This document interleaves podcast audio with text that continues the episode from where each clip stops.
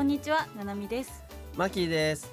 バチックアシュリープロデュースななみのアップジャム。今日もテンションアップでいきましょう。マーキーよろしくお願いします。お願いします。そして本日のゲストは森崎ウィンさんです。よろしくお願いします。よろしくお願いします。よろしくお願いします。す。はい。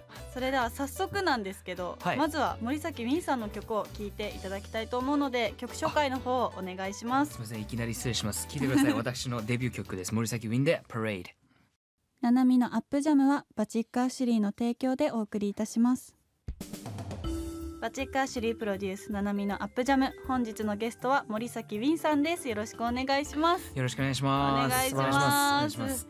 いやもう本当に俳優としても大活躍中の森崎ウィンさんなんですけど、最近歌手活動も始めたということで、はい。本日ゲストに来てくださいました。ありがとうござい。えーます、ありがとうございます。呼んでいただいてありがとういございます。やとんでもないです、はい。どうですかマーキー？しょっぱな今もうパレードのねはい。発音でもうスタジオが湧きましたもんね。いやめちゃくちゃ、はいまあそうですよね、うんこうもうもちろんのねペロペロペラペラですもんね。ペロペロではない。ペロペロって言っちゃいましたね。私は日本語ですら噛んでしまう。英語は全然そんなに言うほど喋れないんですよ。え発音がいいだけで。本当ですか？そうなんです。まだまだ勉強中です僕は。はい。えーでも本当にワールドワイドに活躍する森崎ウィンさんなんで、本当にいろんな話を伺いたいなと思っているんですけど、はい。まずは、えー森崎ウィンさんがデビューのきっかけがスカウトだったということなんですけど、はい。どこでスカウトされたんですか？あのーうちのまあ僕が所属しているスターダストプロモーションってまあ恵比寿にあの本社を構えてまして、はい当時僕14歳の時にまあ恵比寿のピーコックの前にあーありますね。そうです。あそこで好きな女の子当時いて、はい。その子と待ち合わせしてる時にあのちょうどスターダストのそのスタッフさんがいらっしゃってはい。芸能界とか興味ないですか？というところでそこでスカウトされました。えー、じゃあはい。女の子、ま、待ってる時にってことですか？そうですそうですそうです。えー、その時どうされたんですか？あもうあの正直、はい。ちょうどその頃ってなんかそのはい。芸能界のなんかそのあの所属その事務所のスカウト事件みたいな詐欺がすごい増えてて、はいはいはいついに俺にもその詐欺の手が来たかっていう感覚がすごく強かったですね。確かに、はい。い、きなりこう声かけられて、まあはい例えば名刺とかでも渡されてもちょっと疑っちゃいますよね。もうだいぶ疑いましたね。あの 裏にもう相当たるそのなんですかすごい方々の名前がこう書いてあるんですけどうちの会社の名刺って。そうですよね。はい。それでもあの完全に疑ってました。そうですよね。はいえでもそっからどういった感じでこう本格的にこう所属して活動みたいにな流れになったんですか？そうですね。まずあの名刺をいただいて、まあ、はい。後日そのはい。母親の、後日かまあその日帰うんうんうんって母親に言ったら、まあ一応面接だけ行ってみようってなって、その電話して、あのーまあ、ちょっと日を改めて面接に行きましてでで一番最初に母親が事務所に対して聞いた質問は「あのお金かかりますか?」って言っていや気になりますよね。もう当時スターダストもすごい良心的に、まあ、今もそうなんですけど「はいはいはいはいあのいえいえお金一切かかりませんよ」みたいな最初まあ軽い2年契約で週1でレッスンがあるので。はい。まあ、その興味本位でなんですか、まあ、その習い事の一つとしてちょっと来てみたらどうですか？みたいなところから始まって、え週1のレッスンから始まって、まあ、その間にこうオーディションとかも受けて。ー、はい。でちょうど高校2年生の時にあのドラマのオーディションがありまして。はい。でそのドラマのオーディションを受けてそれを受かってそれがまあデビューということになりましたね。すごい、はい。えもうじゃあ面接に行った時には、はい。あちゃんとした事務所なんだなって信頼はありました。そうですね。はい、もうあのーもちろんそのすごいななんていうんですかね、あの名刺からもすごい伝わってきますし、多分母はすごい調べたりとかして、はい、相当信頼を置いたと思います。よね。じゃあもう高校2年ではい。そのデビューされてはい。驚いたこととかなんか大変だったことありますか？ああ、驚いたこと、驚いたこと、あなんか業界用語が多すぎて、ああ、なんじゃこれは？みたいな、はいはいはいはいはいもうちょっと紙手とかって言われても、紙え、ね、紙って何ですか？みたいな、とか。確かに。そうなんですよねあのかぶんないのちゃんと抜けてとかって言われて抜ける？みたいなことをこう現場の業界用語にはすごく驚かされましたね当時は。はい。デビュー当時でも容赦なく言われますもんねまあそうですね。うんまあデビューとか関係ないですからね現場はもう。そうですよね。最初の撮影の時とかははい。緊張はやっぱりしましたか？今でも覚えてるんですけど、はい。初日にめちゃくちゃ長台詞がありまして、はい。めちゃめちゃ緊張してもう噛みまくって いやそりゃそう二ですよね。十何テイクみたいなの出したのすごい覚えてますね。えーはい。そうなんですね、はい。えーでも今となっては本当にはい。俳優としてテレビや映画に大活躍だと思うんですけど、ありがとうございます。えー俳優としてのこだわりとかってありますか？こだわり？はい。あもう。全然簡単なことでも。あえっともちろん あのたくさんあるんですけれども、はい。その台本を読んで第一印象というか一番最初にもらった自分のファーストインスピレーションというか、うそれをすごく大事にしたいっはいていうのはこだわってます。やっぱ何回も読んでいくともうキリがないんですよね考え始めると。もちろんこう僕も森崎ウィンとして森崎ウィン自身のことも100%まだ分かってない部分ってあったりとかして、うんはいその上でこう他のキャラクターを演じる時にそのキャラクターを100%分かったつもりでやってる時の方が一番危ないと僕は思っていて、うん。はい。その相手との駆け引きだったりとか、うん。常にその一番最初に読んだ時の感覚っていうのは逆に言えばそれが一番すごく正解だったり正解っていうかその瞬間に感じる心が動くことって一番大きかったりするので。はい。あのそのそれを一番大事にしてるこだわってますね。あうん。そういえば一番最初にそういう感覚だったからこう役作っていく間にブレていくものをそこ一回戻るとかということはよくやります。はい。ああそうなんですね。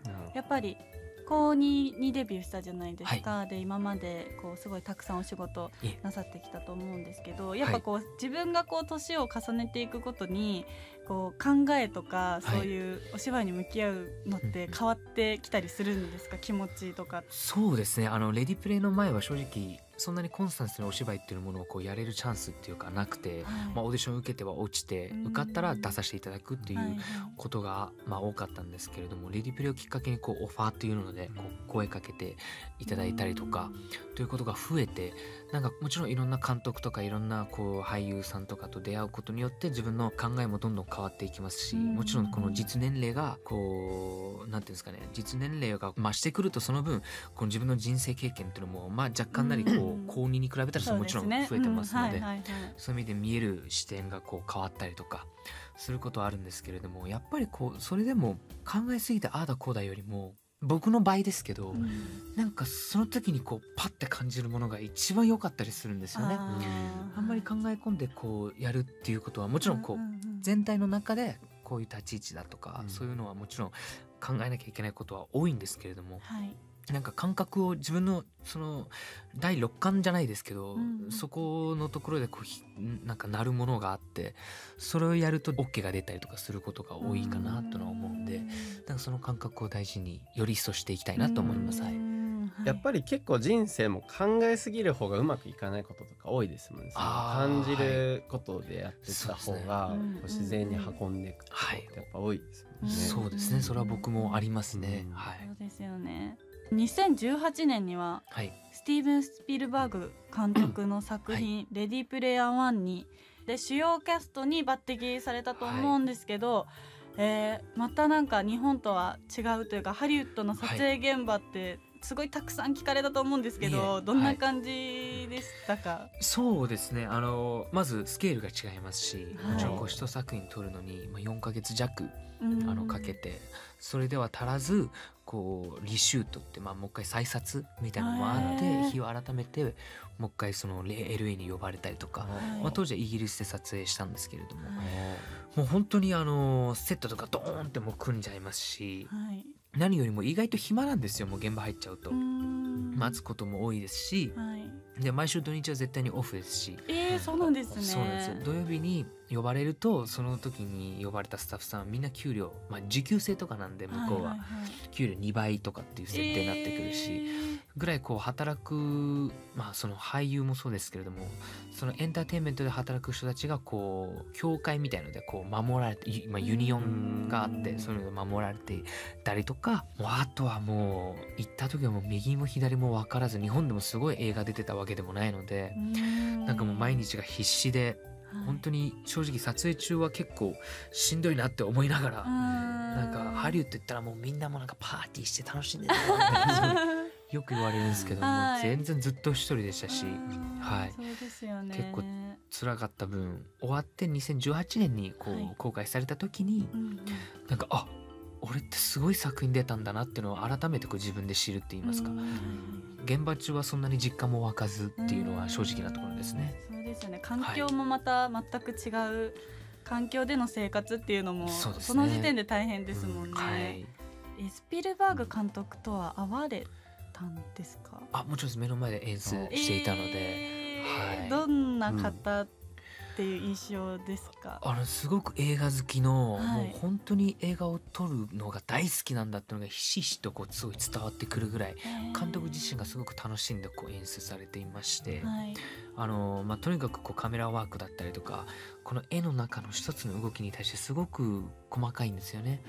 なのでそういうところのこうご指示だったりとかっていうのもすごい細かく演出されてましたし、ただこうびっくりしたのがもうそれだけこだわりあるのに僕らこう俳優陣が「あこれはどうですか?」とかってこう言うと「うんあいいねそれもやってじゃあそれも撮っとこう」とかっていう。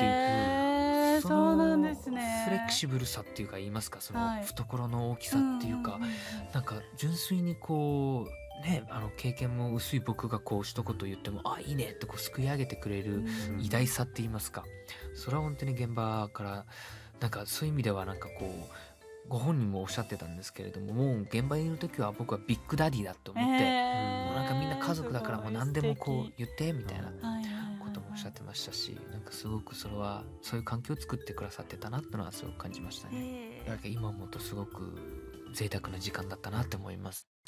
バチック・アシュリー2020年には歌手としてもメジャーデビューをされて、はい。まあちょうど1年ぐらいですかね、はいはい。経ったと思うんですけどまあ歌手活動してみてなんかどうですか？俳優業との違いとかありますか？そうですね、まあ、基本的に俳優業って物語があって脚本家がいてでそれを撮る監督がいて総括するプロデューサーさんがいてそこにまあ僕らはこう役者としてこうポンって呼ばれてある土台のところにこうあの乗っかってうん。そこで、まあ、脚本家が伝えたいメッセージその監督が伝えたいメッセージを、まあ、代弁していくって言いますか僕らの体を使って表現していくっていうこと、まあ、歌はこのゼロから生むところから、まあ、僕はゼロから作る曲作ることもあるんですけどはい。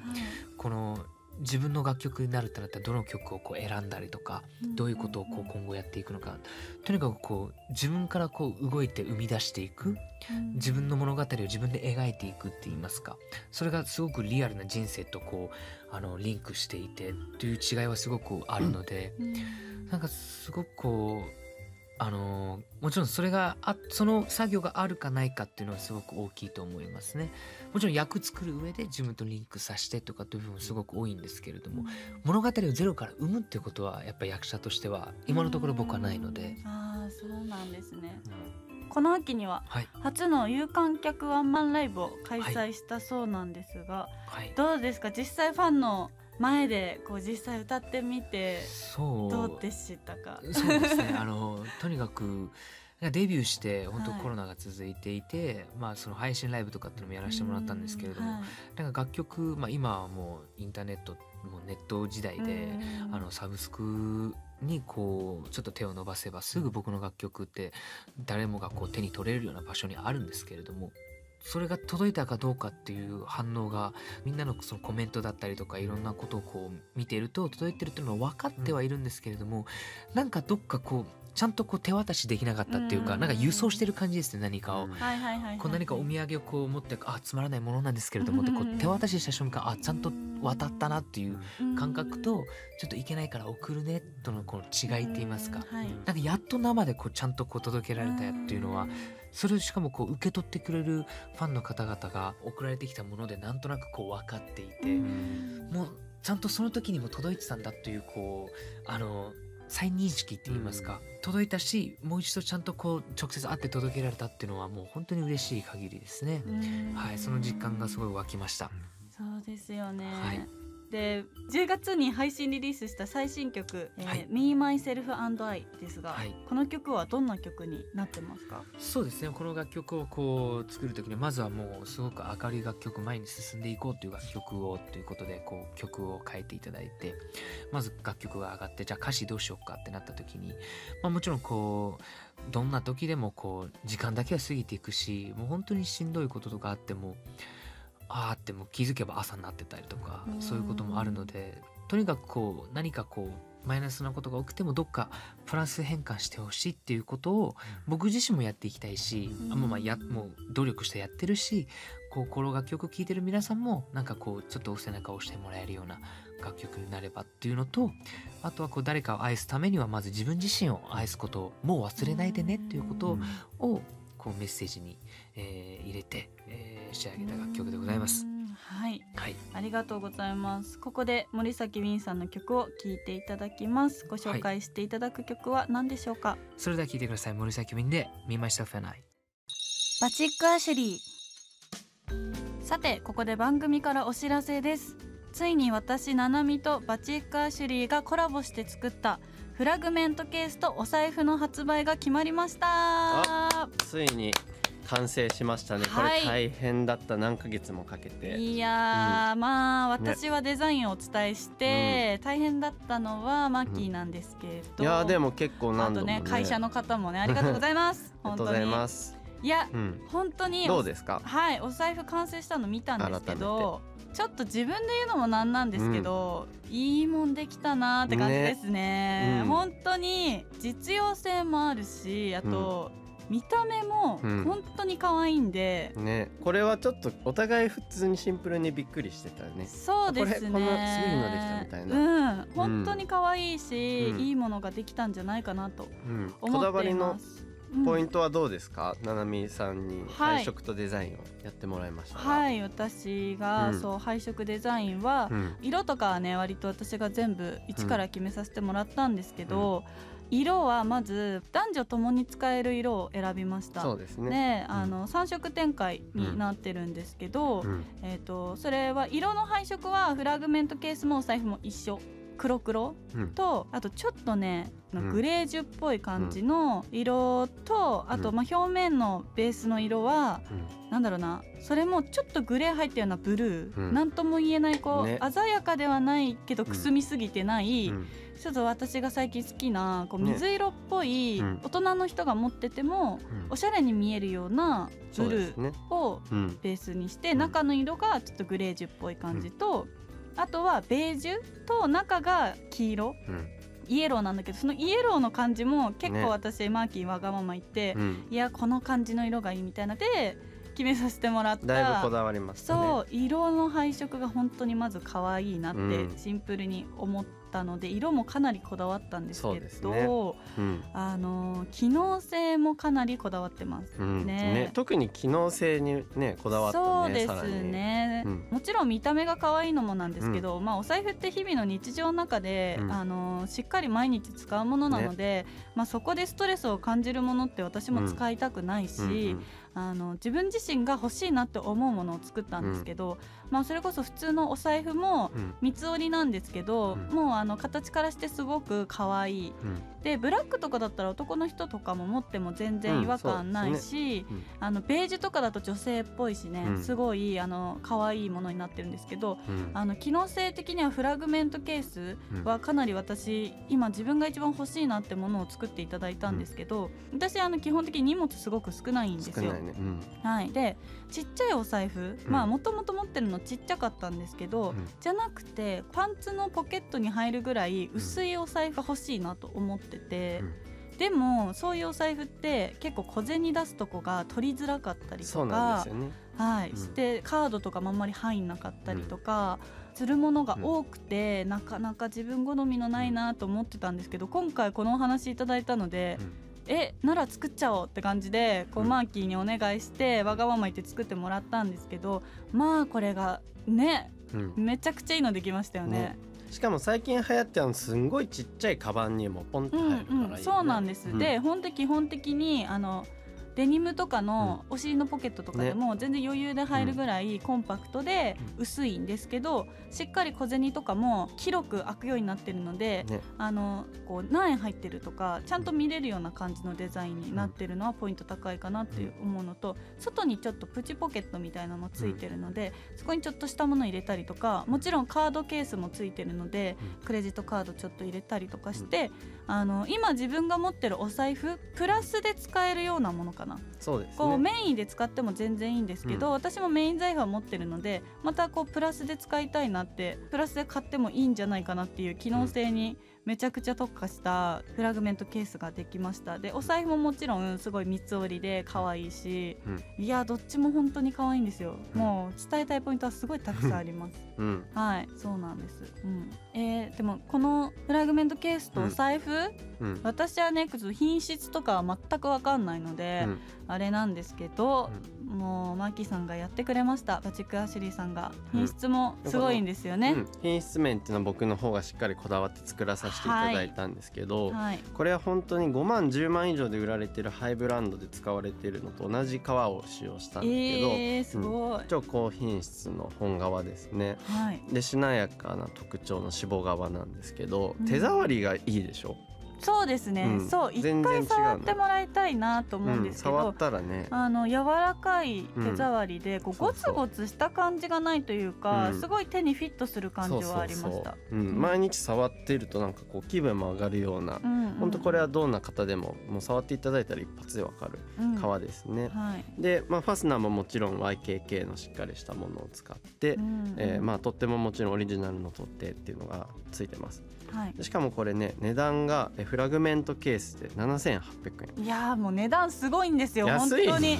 え本当に大丈夫かな？いいかな、ねねって思ってるぐらい。でもこれは、はやっぱりこういろんな人にやっぱりまずは使っていただきたいっていうね、うんうん。思いを込めて、うん。ね、お求めやすい価格ではい。でまずは買ってもらいたいっていう気持ちではい。7800円とお財布も1万1800円っていう、はい。超破格ですよね。かなり破格だと思います、うん。正直本当にこれ見てからデパートとかいろいろ見たらあれ？みたいな。こっちの方が品質もいいし全然違うじゃんっていうようなんん出来が出来上がりましたね。本当ですよ、うん。本当にいいものができてでもね。値段も結構本当にあれですよね、うん。この品質でこの値段は私デザインもちょっと申し訳ないんですけど本当に可愛いんで、これははい。すべてめちゃくちゃ本。当におすすめですね、うん。でそんなあのナナミとバチックアシュリーのコラボアイテムフラグメントケースとお財布なんですけど、えー11月20日よりバチックアシュリーの EC サイトで先行予約を開始しております。で12月10日にうん。発売開始予定になってます、覚えてください皆さん。11月20日に、えーバチックアシュリーの EC サイトで先行予約で12月10日に発売開始予定になります、うん。なのでぜひバチックアシュリーで検索してみてください、はい。ただね数が結構今回少ないので。そうなんです。それぞれのカラーが限定100個になってるので、本当にお早めにうん。特にもうこの色のこれはすぐ売れちゃうだろうなっていうのは多いですねそうですね。多いですね、なので。しかもねこれ直接ななみさんからはい。もらえるイベントがあるっていうことで。はい、はい。そうなんです。私、ななみがあのツタヤはい。あのツタヤさんですね、うん。にて来店イベントを開催することが決定しました、お。私も本当にコロナになってから会うイベントなんてやってなかったので、本当に楽しみなんですけど、えー日程の方がですね12月11日土曜日が大阪の蔦屋恵比寿橋店と、うん12月18日土曜日が東京の渋谷蔦屋で行う予定です、はい。えー詳細は追って蔦屋のホームページかななみの公式 SNS でお伝えしますので、まあ近づいたらぜひ皆さんチェックしてくれたら嬉しいです、はい。でコラボアイテム購入してくれた方にはね私ななみから素敵なプレゼントも用意しているので、おまあお財布買いたいなって方はまあ私に会いに来てくださる方でもいいので、ぜひあの皆さん会いに来てくれると嬉しいです。はい。はい。で、はい。詳しい内容はバチックアシュリーのホームページで確認してみてください。また私も SNS で発信していくので私の SNS もチェックしてみてください。それでは皆さん私ななみとバチックアシュリーのコラボアイテムフラグメントケースとお財布をよろしくお願いします。よろしくお願いします。バチックアシュリー。ここで森崎ウィンさんからお知らせがあればお願いしますはい、えー、12月3日に、えー僕の先日やった有観客ワンマンライブのライブアルバム、えー、ファーストフライト September 20th 2021、えーデジタル配信いたします、えーそして12月6日にですね、えー、 Zepp 羽田でライブを開催いたします。これはもう前回の有観客ライブの、まあ、追加公演ということで森崎ウィン First Flight Transit ということで3日の、えーライブアルバムを聴いて予習していただいて、えー、 Zepp 羽田で、えー生で、えー、いて受け取っていただけたらなと思います。はいありがとうございます。そしてこの番組ではリスナーの皆さんからのお便りをホームページで募集しております。